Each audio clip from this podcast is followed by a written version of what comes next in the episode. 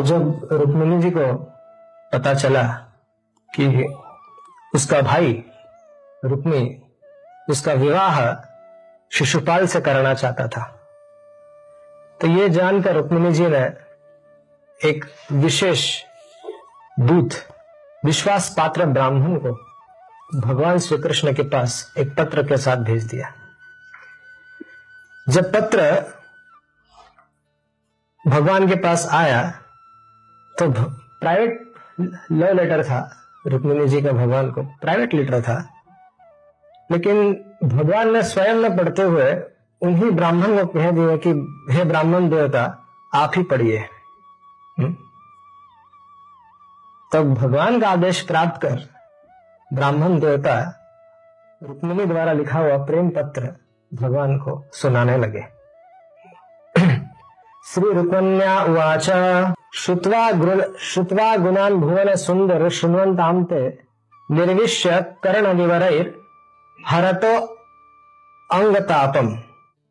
भुवन सुंदर आपके गुणों को सुन आपके गुणों को सुनने वाले तो आपके गुणों को जो कान सुन लेते हैं, उनके कानों के माध्यम से हृदय में जाकर, हृदय में प्रवेश करके, उस व्यक्ति के जन्म जन्मांतर के ताप जन्म जन्मांतर की जलन ये जो दावाग्नि लगी हुई हमारे हृदय में इसको बुझा देती है।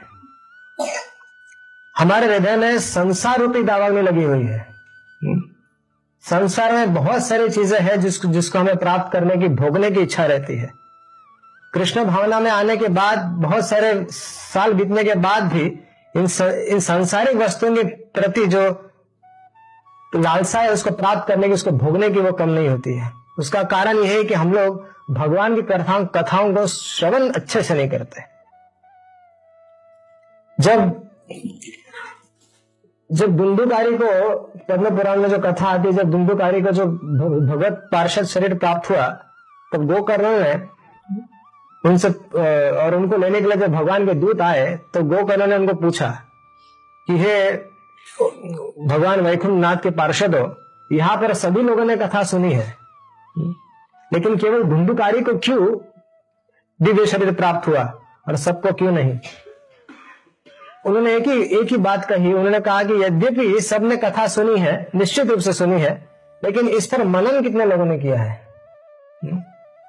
धुंधुकारी ने इतने गहरा चिंतन किया है कि उस चिंतन के बल पर धुंधकारी का संसार बंधन खत्म हो गया और वो भगवत पार्षद के शरीर, भगवत पार्षद का शरीर उसको मिल गया। तो जब हम यहाँ पे रुक्मिणी जी कह रहे हैं कि जब तक हम लोग भगवान के गुणों को अच्छी तरह से सुन ना लेंगे फिर सुन लेंगे तो क्या हो जाएगा हृदय की दावाग्नि खत्म हो जाएगी संसार के प्रति आसक्ति खत्म हो जाएगी, भोगों की लालसा नहीं रहेगी और केवल एकमात्र श्री कृष्ण के प्रेम को प्राप्त करने की लालसा रहेगी, साधुओं के मुख से उनके उनके गुणों को सुनने की लालसा रहेगी तो ये यदि लालसा नहीं है तो समझना चाहिए कि निश्चित रूप से हमारे आध्यात्मिक जीवन में बहुत बड़ी गड़बड़ चल रही है हम्म। रूपम दृशाम दृषि मताम खिला खिलार्थ लाभम त्वया अच्युत विशित चित्रम चित्रम पत्रम में।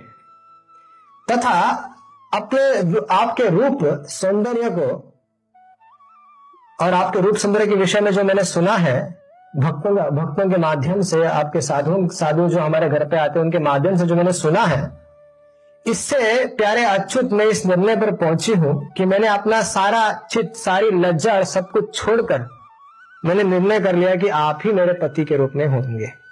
मुझे और कोई नहीं चाहिए। यदि श्री कृष्ण के गुण रूप, लीला अधिकार श्रवण, कीर्तन अच्छे से किया जाएगा, तब इस संसार के प्रति, संसार के संबंधों के प्रति जो टेम्पररी संबंध है, उसके प्रति हमारी आसक्ति नहीं रहेगी। आप देख सकते हैं कि भागवत में कई सारे प्रसंग हैं, उसमें सुनने पर बड़ा ज़ोर दिया जाता है। जैसे महाराज प्रहलाद महाराज का प्रसंग है।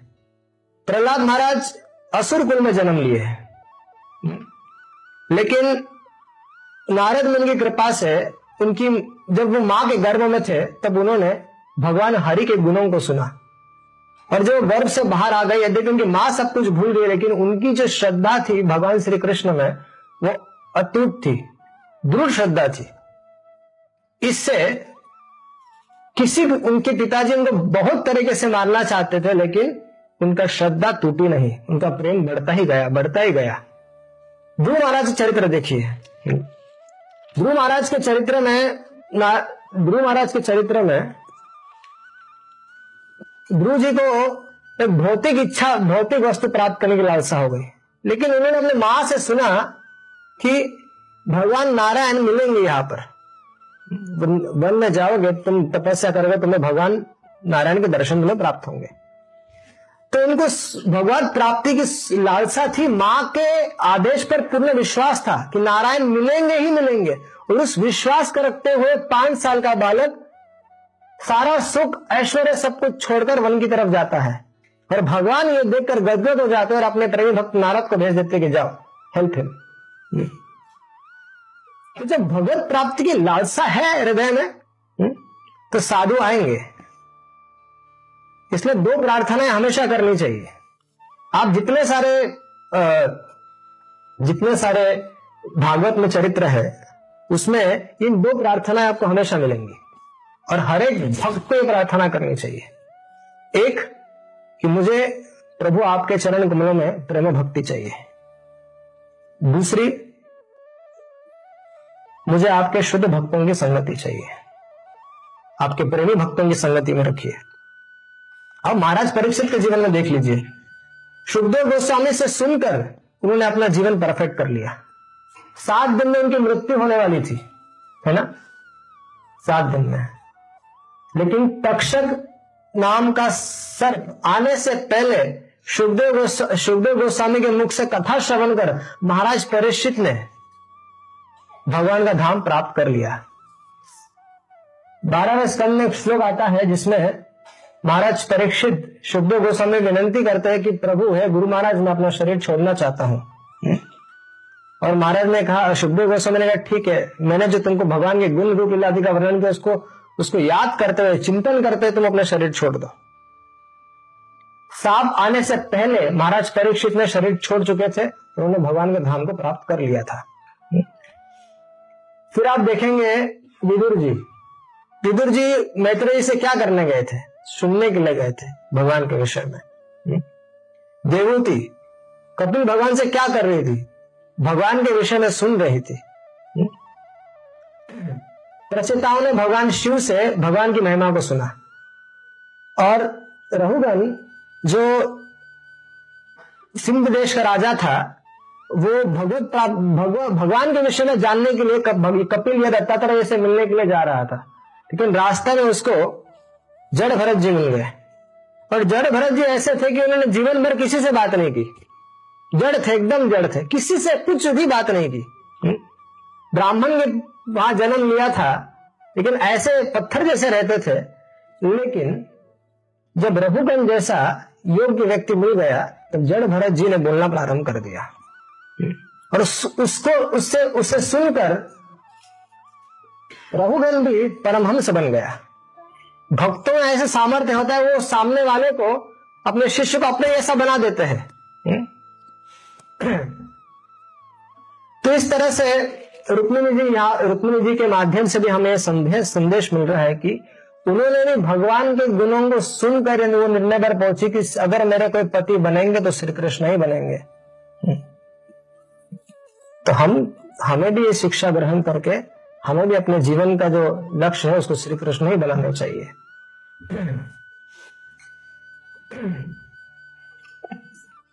तो रुक्मिणी जी विचार कर, पत्र लिखने के समय विश्वनाथ चंद्र ठाकुर लिखते कि रुक्मिणी जी ने विचार किया होगा कि भगवान अगर ब्राह्मण पहले पहुँचेंगे और ब्राह्मण लेटर देने से पहले और ऐसी कुछ पूछेंगे कि मैं वो कहा से आए कहा क्या करने हेतु तो आए हैं तो भगवान सोचेंगे ये इसको कोई और नहीं मिला। हम्म, इसको पूरे सारे इतने सारे राजाओं में उसने मुझे ही क्यों चुना है? हम्म, तो इसलिए पहले पहले श्लोक में ही बता रही है कि प्रभु मैंने आपके गुणों को सुन, सुना है। हम्म, और इस कारण से मैंने निर्णय किया कि मेरे पति आप बनेंगे। फिर वो कहती है वे प्रेम रूप श्याम सुंदर चाहे जिस दृष्टि से देखिए रूप सौंदर्य कुल विद्या अवस्था धन धान सभी में आप अद्वितीय है और आपके समान दूसरा कोई नहीं है संसार में। जैसे जब प्रश्नी और सुता प्रसाद जब वो भगवान से प्रार्थना कर रहे थे कि आ, मुझे आपके समान पुत्र चाहिए तो उन्होंने कहा कि मेरे समान तो नहीं हूँ मेरे समान दूसरा कोई नहीं है तो मुझे ही आना पड़ेगा हुँ? तो उसी तरह से रुक्मिणी जहाँ पे कह रही कि आपके समान दूसरा कोई नहीं है मनुष्य लोक में जितने भी प्राणी हैं प्रभु हुँ? उनको आपके दर्शन पाकर मेरे लोक मनोभिरामम उनको आनंद मिलता है हुँ? हम्म? जब हम भगवान की कथा सुनते हैं या मंदिर जाते हैं भगवान के दर्शन करते हैं वृंदावन मायापुर तो एक अद्भुत प्रकार का आनंद हृदय में मिलता है वृंदावन जाने के बाद। आप मथुरा में वृंदावन में एंट्री मारिए कार से या स्टेशन में उतर जाइए आपको एक दिव्य आनंद की अनुभूति हो, हो, होगी। राधा राजबेरी में जाइए जाइए बड़े बड़े मंदिरों में जहाँ पर आ, तो आपको एक अद्भुत आनंद मिलेगा क्यों वहाँ पर तापत्र मूलम हम्म? तो वहाँ पर ताप नहीं सताते भगवान के सामने हम्म? कि भगवान के सामने आने से त्रिताप नहीं सताएँगे शांति का अनुभव होता है फिर रुक्मिणी कहते कि अब पूर्ण पुरुष भूषण आप ही बतलाइए हम्म? आप में इतने सारे गुण है धीराम पतिम कुलवती ने वृणित कन्या। मेरे जैसी कुलवती, महागुणवती कन्या, या धैर्यवती कन्या मेरी ऐसी कोई भी कन्या होगी।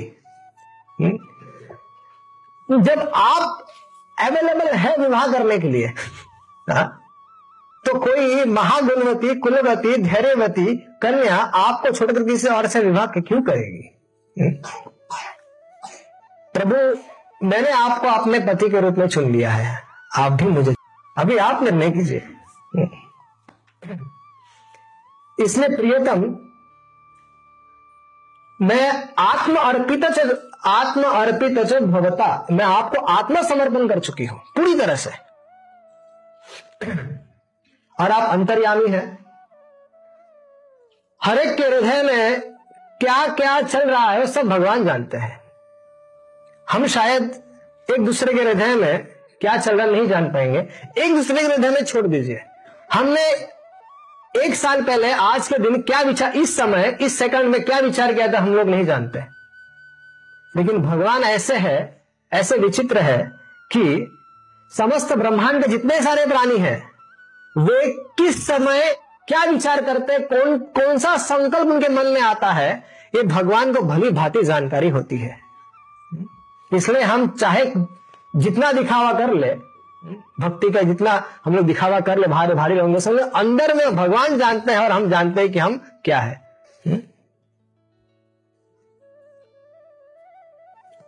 हम जब फिर रुकने कहती है कि अंबुज अक्ष अर्थात कमल नयन, मैं आपके शरीर के वीर को समर्पित कर चुकी हूँ? आपकी हूँ माँ वीर भागम अभिर अभिर्मशतो चैद्य आरात गोमाय बतो मृगपते बलिम जिस तरह से ऐसे अब जैसे सिंह का भाग कोई शेयर छू जाए, वैसे आपके होते हुए मुझसे विवाह। ये शिशुपाल आदि सियार न शिशुपाल आदि लोग मेरे से मुझे छूने भी नहीं चाहिए। हम्म? अब मैं आपको समर्पित कर चुकी हूँ, मैं पूरी तरह से आपकी हूँ। इसलिए आपको ये ध्यान रखना पड़ेगा हम्म? कि शिशुपाल जैसे कुत्ते मुझे आके ना छुए हम्म? मैंने यदि जन्म जन्म में, रुक्मिणी कहती मैंने यदि जन्म जन्म में पूर्त, अर्थात कुआ या वो सब कार्य रहते हैं, कुआ, खुदवाना, ये सब सोशल सर्विसेज़ दान, नियम, व्रत तथा देवताओं की, ब्राह्मणों की और गुरु आदि की सबकी पूजा आपकी प्रसन्नता के लिए यदि मैंने किया है। हम्म, आपकी आराधना की है। भगवान की आराधना की भगवान विष्णु की आराधना की है। और यदि वे मुझ पर प्रसन्न है यदि भगवान विष्णु मुझसे प्रसन्न है गुरु प्रसन्न है सब लोग देवता लोग मुझसे प्रसन्न है तो हे गदाग्रज गदाग्रज एक पानी गुणांतु। भगवान श्री कृष्ण आप मेरा आकार पानी ग्रहण करेंगे। यदि ये सब सारे लोग प्रसन्न हैं मुझ पर यदि मैंने जन्मों जन्मों पर इन, इनकी सेवा की है ब्राह्मणों की साधुओं की गुरुओं की देवताओं की आपकी प्रसन्नता के लिए की है ताकि आप इससे प्रसन्न होंगे। अगर ऐसा सत्य है तो मुझे आप आकर मुझे ग्रहण करेंगे मेरा पानी ग्रहण करेंगे। न दाम घोष सुत आदय अन्य और दूसरा कोई दूसरा कोई पुरुष मेरा स्पर्श नहीं कर पाएगा। हम्म? अगर ये सत्य है तो। फिर रुक्मिणी कहती है, अब इतने से तो रुक्मिणी को कन्विंस हो गया कि भगवान आ जाएँगे। इतना कह दिया तो विश्वास हो गया रुक्मिणी आ जाएँगे? तो रुक्मिणी कहती देखिए प्रभु, आप अजीत है। मैं जानती हूँ आपको कोई जीत नहीं सकता। और आप अकेले ही समस्त समस्त क्षत्रियों के लिए काफ़ी, पर्याप्त है। काफ़ी है। सब आप, आपको एक अकेले ही सबको समाप्त कर सकते हैं। लेकिन प्रभु, फिर भी मैं आपको एक सलाह देना चाहती हूँ। आप कैसे मेरा हरण करेंगे? जरा इसको भी सुन लीजिए?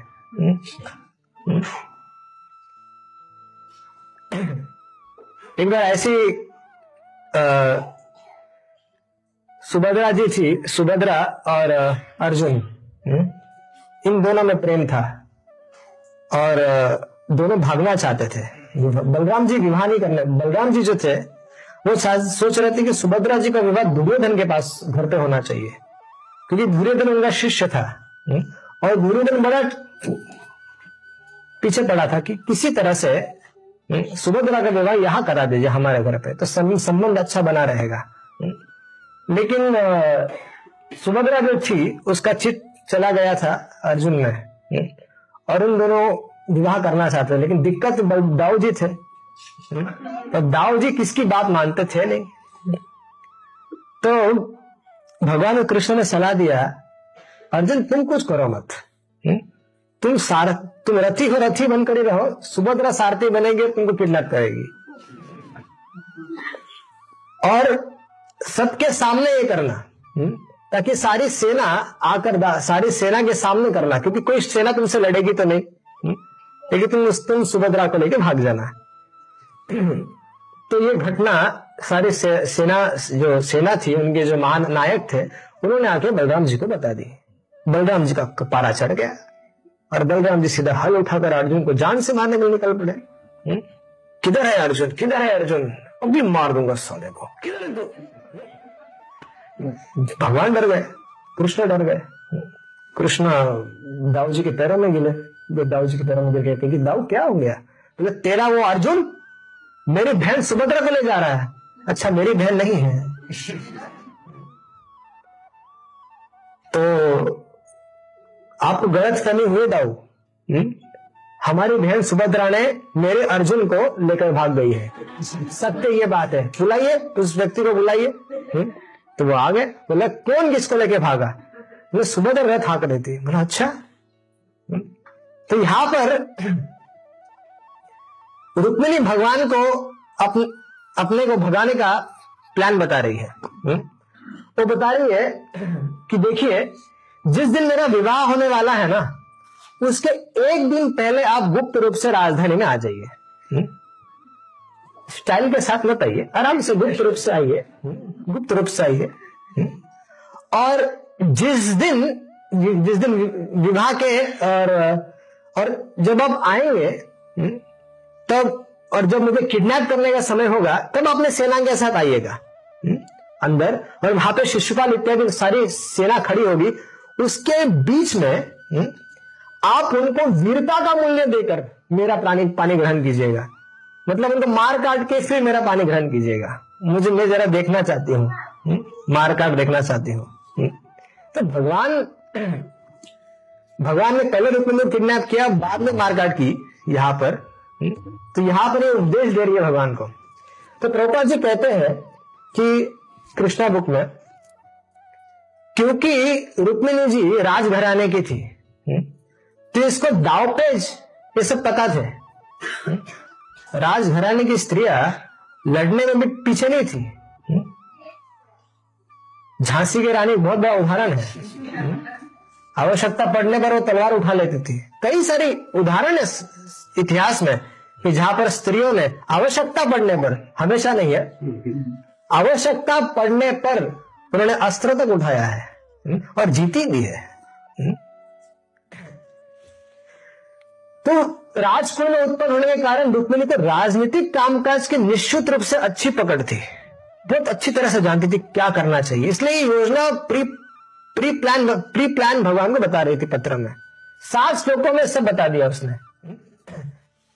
विश्वनाथ चक्र ठाकुर कहते हैं, बड़े सुंदर उदाहरण देते हैं विश्वनाथ चक्र ठाकुर। वो कहते हैं कि ये जो युद्ध होने वाला है, इस युद्ध में जिस तरह से समुद्र मंथन से लक्ष्मी भगवान विष्णु ने समुद्र मंथन किया था और उसमें से लक्ष्मी प्रकट हुई थी, उसी तरह से यहाँ पर युद्ध होने वाला है और भगवान यहाँ पर मथेंगे सारे वीरों को और उसमें से रुक्मिणी को रुक्मिणी को मत कर यहाँ से ले जाएँगे। तो इस तरह की तुलना विश्वनाथ ठाकुर समुद्र मंथन से कर रहे हैं कि वहाँ पर भी भगवान को भी लक्ष्मी प्राप्त हुई मत कर, यहाँ पर भी भगवान अभी मतने वाले हैं सबको और उसमें से लक्ष्मी जी को निकालकर ले रुक्मिणी को निकालकर ले जाएँगे फिर रुक्मिणी विचार करती है लिख रही है कि प्रभु, यदि आप ये सोच रहे होंगे कि मैं तो अंतापुर में रहूँगी हम्म? अंतापुर में रहूँगी और पूरे सिक्योरिटी में रहूँगी हम्म? अपने आ, महल के अंदर अपने कमरे में रहूँगी। हम्म? तो आप आपको आप जब आएँगे तो आपको मुझे आपको अगर शिशुपालों को मारना तो आप मार सकते लेकिन मैं नहीं चाहती हूँ कि आप मेरे परिवार वालों को मारे। तो आप में प्रश्न उठ सकता है कि बिना मार काट किए आप कैसे आएँगे और आप मुझे कैसे ले जाएँगे? तो इसलिए प्रभु हम्म, प्रथम इति प्रवदामी। मैं आपको उपाय बतला देती हूँ। हम्म। हमारे कुल का एक ऐसा नियम है कि विवाह के एक दिन पहले कुल कन्या, जो स्त्री होती है, जो जिसका विवाह होने वाला है, वो स्त्री, वो कन्या गिरिजा जी के मंदिर में जाती है हम्म। तो उस समय गिरिजाम उपयात, नगर के, वो नगर के बाहर है इसलिए आपको पर्याप्त समय है कि जब मैं महल से निकलूँगी, मंदिर जाऊँगी, उसके बाद वापिस जाना है मुझे उतने समय में प्रभु आप आइए और हमारा पानी ग्रहण कर लीजिए कर लीजिए। तो रुक्मिणी ने, रुक्मिणी जी बड़ी चतुर थी। जो जो समस्या आने वाली थी, उसका पहले से समाधान अपने पत्र में कर दिया। ताकि भगवान को कोई मतलब भगवान रुक्मिणी के हिसाब से चल रहे थे। और ऐसा नहीं था कि रुक्मिणी जी शिशुपाल इत्यादि का वध वध उसको देखने की इच्छा नहीं थी उसको बस श्री कृष्ण का प्राप्त करना था। लेकिन with Rukmini won't mind if some of these people can get killed वो कहती है यस्य आंग्री पंकज रजा स्वपनम महानता वांछति उमापति इव आत्मतमह फिर वो कहती है हे कमल नयन हम्म, उमापति भगवान शंकर के समान बड़े बड़े महापुरुष।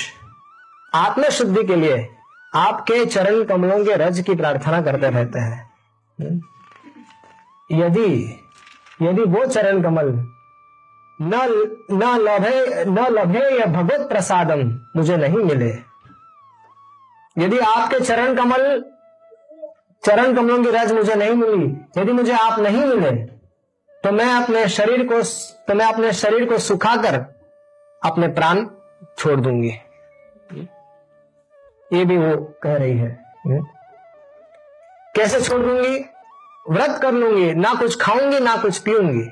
बस मेरा शरीर क्षीण हो जाएगा और मैं छूट जाऊँगी, शरीर छोड़ दूँगी।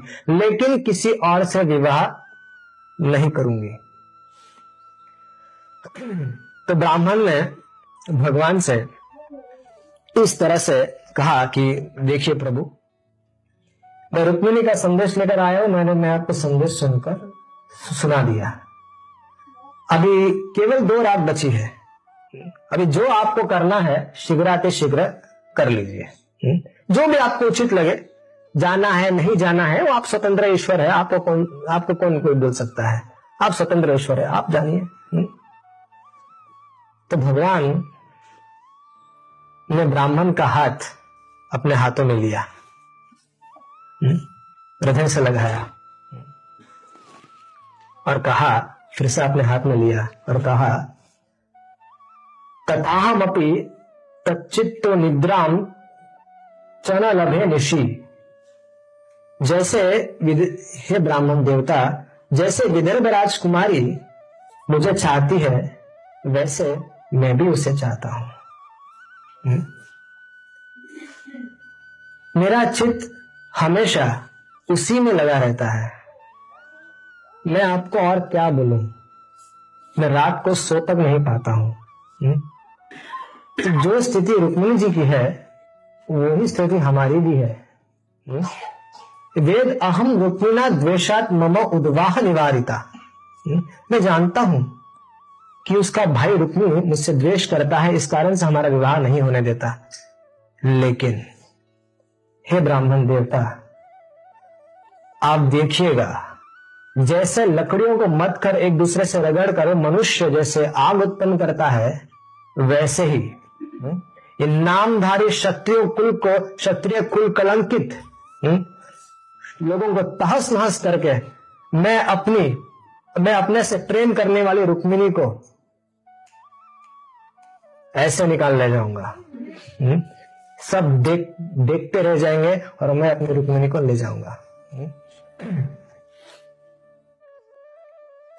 यदि हम लोग भी यदि चाहते हैं कि भगवान श्री कृष्ण हमें अपना ले तो हमें उनका प्रेमी भक्त बनना पड़ेगा। क्योंकि भगवान अमरीश अमरीश महाराज के प्रसंग में जब दुर्गा ऋषि वैकुंठ गए थे तो भक्तों की महिमा बताते हुए उन्होंने दो श्लोक दो महत्वपूर्ण श्लोक कहे थे हम्म? साधवो हृदय मयम साधुना हृदय तो हम बट अन्य तेन जानती ना हम तेभ्यो मनागपी हम्म? मेरे प्रेमी भक्त तो मेरे हृदय है हाँ? और उन प्रेमी भक्तों का हृदय स्वयं मैं हूँ हम्म? तो मेरे अतिरिक्त और कुछ जानते नहीं है और मैं भी उनके अलावा और कुछ जानता नहीं हूँ उनका मैं सब कुछ हूँ और मेरे वो सब कुछ है हम्म? अहम भक्त पराधीनो है स्वतंत्र द्विजा साधु ग्रस्त हृदय भक्त भक्त जन प्रिया हम्म? मैं सर्वथा अपने भक्तों के अधीन रहता हूँ हम्म? एक पहली बार ऐसा हुआ था, जब अमरीश अमरीश महाराज का अपमान करने के बाद दुर्वासा ऋषि भगवान के चरण कमलों में बैठे हुए हैं। भगवान से भीख मांग रहे कि मुझे बचा लीजिए और भगवान कहते हैं आई एम सॉरी मैं आपकी सहायता नहीं कर सकता क्योंकि आपने मेरे भक्त का अपमान किया है। हम्म? और मेरे लिए मेरे भक्त मेरे सब कुछ है। भगवान कहते हैं कि मुझमें तनिक भी स्वतंत्रता नहीं है। मैं पूरी तरह से उन, उन उनके हृदय में बंदी हूँ। मेरे सीधे सादे सरल भक्त मेरे हृदय को अपने हाथ हाथ में मतलब बाँध कर रखा है, और जैसा भक्त मुझसे प्रेम करते हैं, वैसा मैं भी उनसे उतना ही प्रेम करता हूँ हम्म? और यदि हमें भी अगर भगवान भगवान को इस इस तरह से भगवान को प्राप्त करना है तो हमें दो कार्य अवश्य करने चाहिए हम्म? एक तो अपनी इंद्रियों से, जैसे अमरीश महाराज ने सेवा की थी इसलिए सारी इंद्रियों से भगवान की सेवा, आँखों से भगवान को देखना कानों से भगवान की कथाओं को सुनना मुख से भगवान के विषय में बोलना प्रसाद को खाना हाथों से मंदिर मार्जन करना पैरों के माध्यम से वृंदावन मायापुर की परिक्रमा करना भगवान के धाम में जाना इस तरह से सारी इंद्रियों को भगवान की सेवा में लगानी चाहिए। उसी तरह और जिस जिस तरह से रुक्मिणी ने भगवान के गुणों को श्रवण किया उस तरह से बारंबार बारंबार भगवान के गुणों को श्रवण करते रहना चाहिए। साधु के मुख से।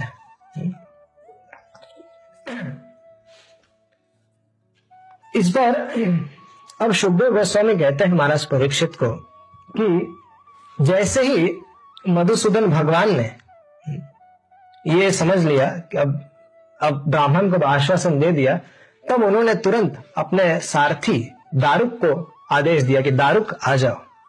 और दारुक तुरंत आ गया और भगवान ने पहले ब्राह्मण को रथ पर बिठा दिया। और भगवान उसके बाद उस पर बैठ गए। और द्वारका से कौंडन्यपुर विदर्भ में एक रात में भगवान पहुँच गए। एक रात में मात्र। और और यहाँ पर क्या चल रहा था कौंडन्यपुर में? विवाह महोत्सव की तैयारी चल रही थी। इतनी धूमधाम से विवाह विवाह की चल रहे थी भीष्मक राजा थे। नगर के जितने सारे राजपथ थे, जितने सारे चौराहे थे, गली थे, वहाँ पर तो यहाँ पर जो राजपथ थे, चौराहे थे, सब कुछ एकदम साफ़ सुथरे थे और सबको पानी का छिड़काव किया गया था। चित्र विचित्र रंग बिरंगी छोटी, बड़ी बड़ी बड़ी झंडे, पताका लटकाई गई थी सब जगह पे, विजय पताका की शुभ शुभ शुभ शुभ होने, सब कुछ शुभ है घर पे।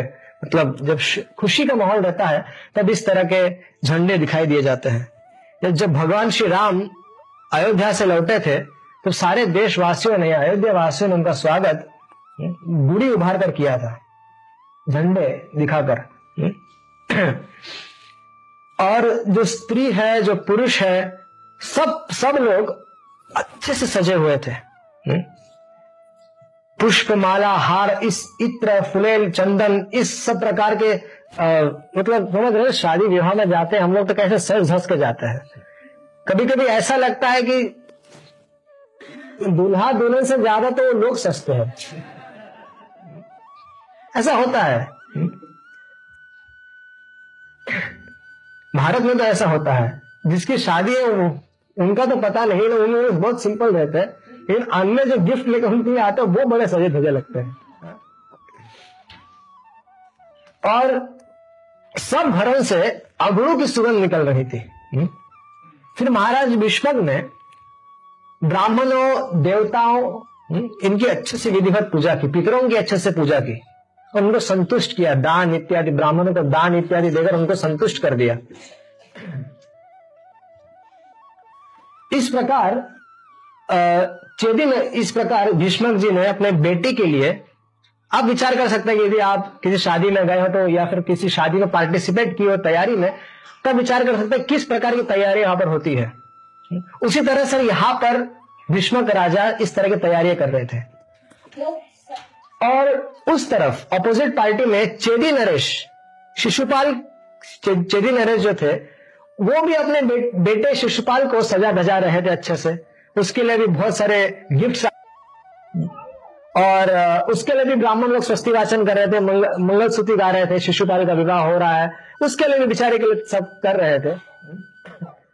और दिखावा के लिए दिखाने के लिए ये शिशुपाल जी बहुत बड़ी चतुरंगिनी सेना लेकर, बहुत सारे घुड़सवारों को लेकर, बहुत सारे पैदल, हाथी, घोड़े, सब कुछ ऐश्वर्य दिखाने के लिए बड़े बड़े धूमधाम से बारात लेकर कौंदन्यपुर पहुँचते हैं।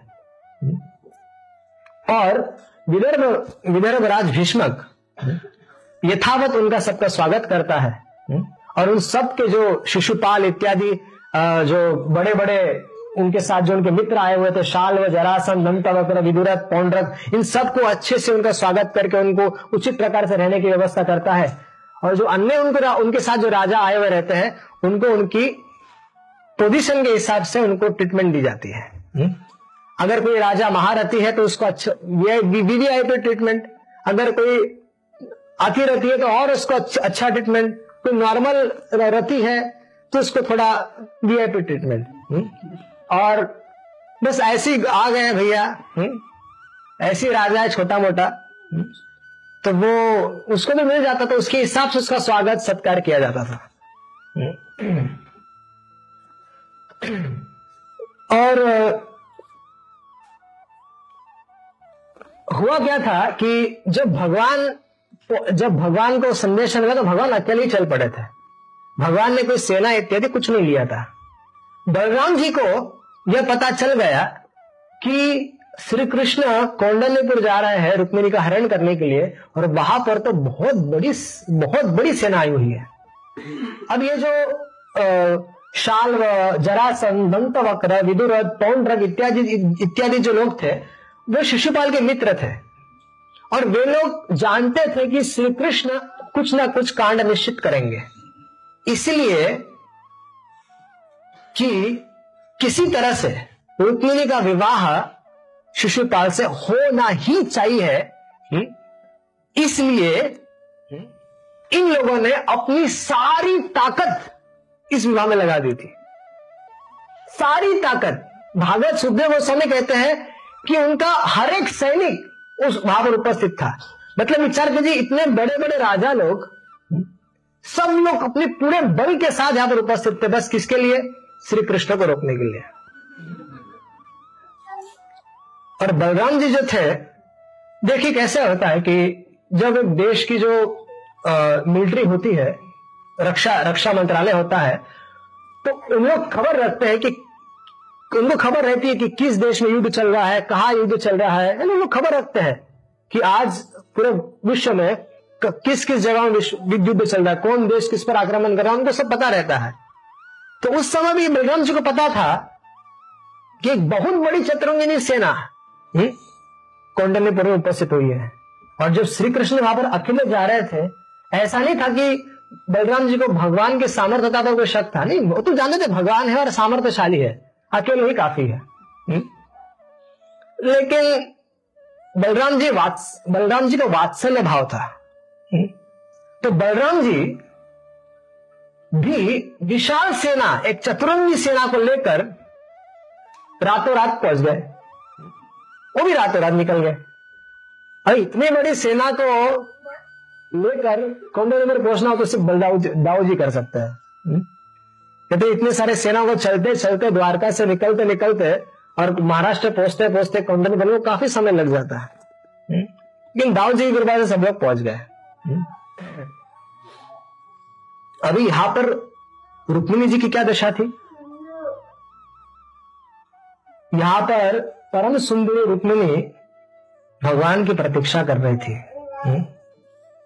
और उसकी स्थिति ऐसी थी कि ना भगवान का कोई पता है हम्म? और ना जो जिस ब्राह्मण को भेजा था उसका कोई पता है हम्म?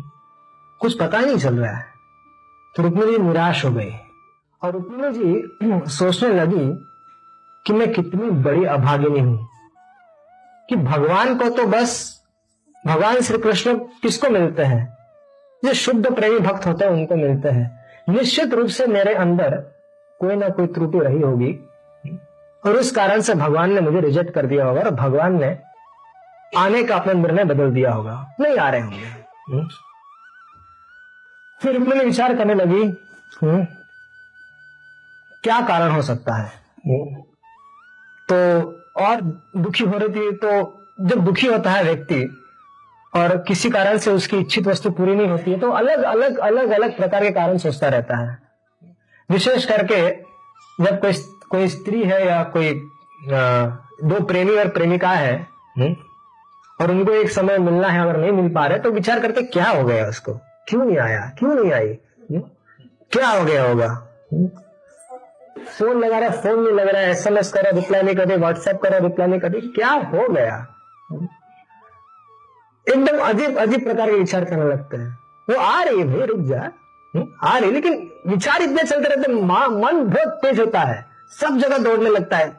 तरह तरह के विचार करते हैं, क्या हो गया, क्या हो गया, क्या हो गया? फ़ोन करो उसे घर पर फ़ोन करो इसको किसको करो, उसको करो, उसके सहेली को फ़ोन करो, इसको फ़ोन करो। तो उतावला हो जाता है। फिर वो विचार कर रहे हैं कि निश्चित रूप से ब्रह्मा और शिव जी मुझ पर नाराज़ होंगे। मैंने, मेरे किसी कार्य कारण मुझसे दुखी होंगे। या फिर ऐसा हो सकता है कि जो उमा जी है, उमा उमा उमा जी है, जो शिव जी की जो पत्नी है, गिरिजा जी, जिनकी मुझे पूजा करनी है, हो सकता है वो भी नाराज़ वो ही नाराज़ हो गई होंगी? उनका मुझे आशीर्वाद प्राप्त नहीं हुआ रहेगा। इस इस कारण से मुझे शायद से भगवान ने मुझे रिजेक्ट कर दिया। रुक्मिणी जी इसी उधेड़ बुन में पड़ी हुई थी। उन, उनका उसका संपूर्ण मन उसका संपूर्ण मनोभाव एकमात्र श्री कृष्ण में ही लग गया था। और दुखी होकर सारे मनोभाव भक्त मन छोड़ भगवान श्री कृष्ण हर लिए थे। सब कुछ उसका स्तन मन धन सब कुछ कृष्णमय हो गया था। और उसे कुछ सूझ नहीं रहा था। और इस दुखी स्थिति, दुख दुख की स्थिति में कि यहाँ ना ब्राह्मण दिखाई दे रहे, ना भगवान दिखाई दे रहे हैं रुक्मिणी के आँखों से आंसुओं की धारा बहने लगी। और उस आँखों आँख मतलब आँसू बह रहे थे, तब रुक्मिणी ने अपने आँखें बंद कर ली। और एक स्थान पर बैठ गई। क्या और भगवान के गुणों का चिंतन करने लगी। जो जो गुण भगवान के उन्होंने साधुओं के मुख से सुने थे उन गुणों का रुक्मिणी जी चिंतन करने लग गई हम्म, और जब चिंतन ऐसा कर रही थी आग बंद थी उसी समय बाई जांग बाई हाथ और बाई हा, बाया हाथ बाई आँख रुक्मिणी जी की फड़कने लगी। स्त्रियों का जो बाया चीज़ फड़कती है हाथ पैर आँखें फड़कती तो शुभ होता है। और पुरुषों के लिए दाहिना दाहिना होता है, वो शुभ होता है। तो रुक्मिणी जी, समाधि अवस्था में ही थी। भगवान के गुणों का चिंतन करेंगे और सब कुछ फड़कने लगा। तो रुक्मिणी जी को लगा कि निश्चित रूप से कुछ शुभ हो रहा है। और तब ब्राह्मण देवता वहाँ पर आ गए। रुक्मिणी की आँखें बंद थी अब तक। ब्राह्मण देवता अगर ब्राह्मण ने रुक्मिणी जी का दर्शन कर लिया और रुक्मिणी जी एकदम एक देवी की तरह एकदम जो तपस्या में बैठी हुई है इस तरह से रुक्मिणी जी बैठी हुई थी। भगवान पर ध्यान लगाई हुई थी। और ब्राह्मण ने फिर आगे जाकर रुक्मिणी रुक्मिणी जी से बात करना चाहा। और आ, तो ब्राह्मण अंतपुर में जा रहे थे। अंतपुर में जा रहे थे। रुक्मिणी जी को हृदय से अनुभूति हुई कि ब्राह्मण शायद आ गए हैं। तो उसने आँखें खोली। और आँखें खोली और उसने ब्राह्मण को देख लिया। और ब्राह्मण को देखते ही तो तो एक चीज़ होती है कि ब्राह्मण को देखे ब्राह्मण का चेहरा कैसा था? मुस्कुरा रहे थे या दुखी थे? और ब्राह्मण मुस्कुरा रहे थे। तो ऐसे ब्राह्मण मुस्कुरा दिए कि उनकी मुस्कुराहट से रुक्मिणी समझ गए कि भगवान आ गए। बस मुस्कुराहट से। तो रुक्मिणी जी स्वतः आगे जाकर ब्राह्मण से पूछती है कि हे ब्राह्मण देवता, बताइए। तो ब्राह्मण, भगवान श्री कृष्ण की ब्राह्मण बताते हैं कि हे देवी रुक्मिणी, आपके भगवान श्री कृष्ण कौंडन्यपुर पधार गए हैं। और वो भगवान श्री कृष्ण की भूरी भूरी प्रशंसा करने लगे, खूब प्रशंसा करने लगे। और उन्होंने कहा कि हे रुक्मिणी भगवान श्री कृष्ण ने प्रतिज्ञा की है। उन्होंने प्रतिज्ञा की है कि कि, कि आपको हर कर यहाँ से निश्चित चिंता मत कीजिए आप। तो जब ये जान लिया रुक्मिणी जी ने तो रुक्मिणी जी अभी क्या दे ब्राह्मण को? क्या दे ब्राह्मण को? रुक्मिणी जी इतनी प्रसन्न हो गई कि उसके हृदयश्वर हरि, साक्षात भगवान श्री कृष्ण जिसके गुणों को सुनते सुनते बड़ी हुई है, आज वो साक्षात उसे लेने के लिए आए हुए और इस ब्राह्मण ने उसकी सहायता की है।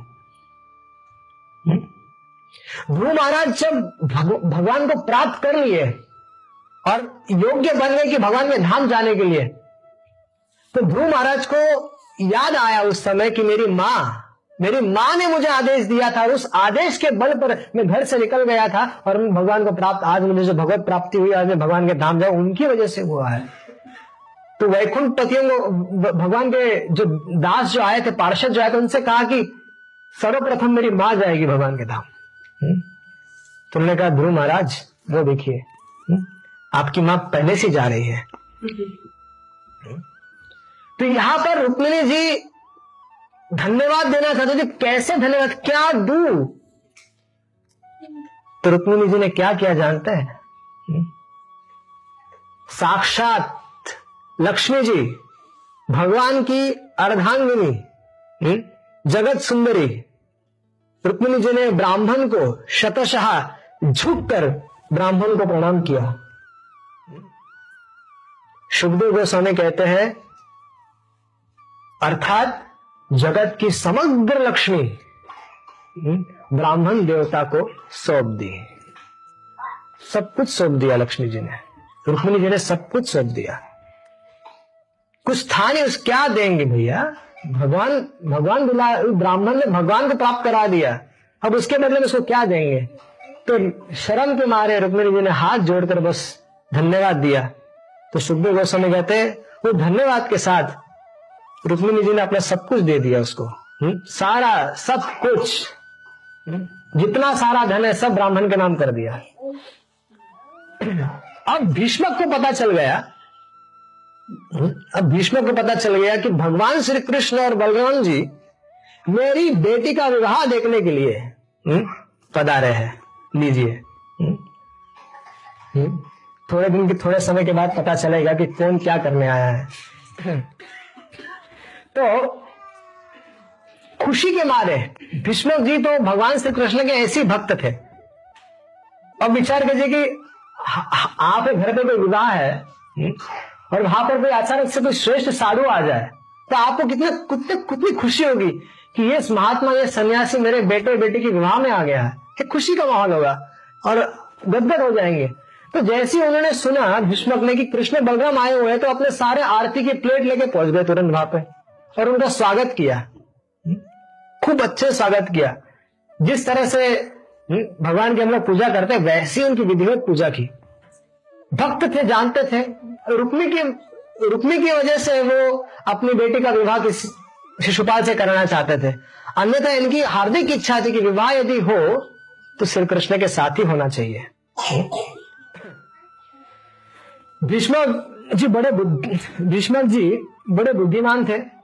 तो भगवान का स्वागत सत्कार के उनको उचित तरह से रहने का स्थान दे दिया। और हुआ क्या? विदर्भ के नागरिकों को पता चला कि भगवान कृष्ण और बलराम आए हुए हैं। तो जो सारे जो नागरिक थे जो सारे नागरिक थे वे लोग भगवान कृष्ण के महल के बाहर एकत्रित होने लगे। सारे का सारा भीड़ उमड़ गया कि कृष्ण बलराम को देखने के लिए। और जब कृष्ण जब कृष्ण और बलराम के दर्शन जब विशेषकर कृष्ण के जब दर्शन हुए तो सारे नागरिकों ने कहा विचार कहा कि हे विधाता हे ब्रह्मा हे शिव यदि हमने कोई भी पुण्य किया है इस जन्म में या अनंत कोटि जन्मों में हम्म, वो सारा पुण्य हम आज अर्पित करते हैं बस इस वस्तु के लिए कि हमारी बेटी हमारी बेटी रुक्मिणी का विवाह श्री कृष्ण के साथ ही होना चाहिए। विदर्भ निवासी थे, उनकी बेटी थी। जैसे आज आप यदि ब्रज में जाएँगे तो बरसाने वाले तो आज भी राधा रानी को अपनी बेटी मानते हैं नंदा वाले आप हमारा लड़का है भैया। तो यहाँ पर विदर्भ वाले भी वही उसी भावना से थे। हमारी लड़की है। अरे क्या ये शिशुपाल के साथ शादी हो रही है? शक्ल देखी उसकी? और यहाँ पर देखिए त्रिभुवन सुंदर भगवान श्री कृष्ण और वे मन मन मन मन सोच रहे कि वास्तव में श्याम सुंदर के लिए हमारी रुक्मिणी की जैसी दूसरी स्त्री नहीं मिलेगी। और हमारे रुक्मिणी के लिए भी श्याम सुंदर जैसा पति नहीं मिलेगा। तो इस तरह से सारे जो नगरवासी थे इस इस तरह से भगवान कृष्ण के दर्शन करते करते बात कर रहे थे और बात करते करते आ, अब समय आ गया जब रुक्मिणी जी को गिरिजा की पूजा गिरिजा देवी की पूजा करने के लिए बाहर निकलना था। तो एकदम टाइट सिक्योरिटी थी। इस इतनी टाइट सिक्योरिटी थी उस समय, लेकिन उस समय उत्सव भी था। उस समय मृदंग, शंख, ढोल, तुरही और घेरी आदि बाजे बज रहे थे। बहुत सी ब्राह्मण पत्नियाँ पुष्पमाला लेकर उसके रुक्मिणी के साथ चल रही थी। गौरव में गाते जा रहे थे, जो प्रोफेशनल जो सिंगर थे, वो गाते जा रहे थे। बाजे वाले बाजे बजाते हुए चल रहे थे और, देवी जी के मंदिर में पहुंचकर रुक्मिणी ने अपने कमल सदृश सुकोमल हाथ पैर धोए। उसने आचमन किया। इसके बाद बाहर भीतर से पवित्र एवं शांत भाव से युक्त होकर अंबिका देवी के मंदिर में प्रवेश किया। और वहाँ पर जो ब्राह्मणी जो थी, उसके साथ जो ब्राह्मणियाँ चल रही थी, उन्होंने कुछ मंत्र इत्यादि पढ़कर रुक्मिणी को भगवान देवी अंबिका के चरण में प्रणाम करवाया। अभी रुक्मिणी जी को अंबिका जी के मंदिर में रहने दीजिए। आज रात आज रात भर, ठीक है? कल भगवान आते जय श्री प्रभुपा जय श्री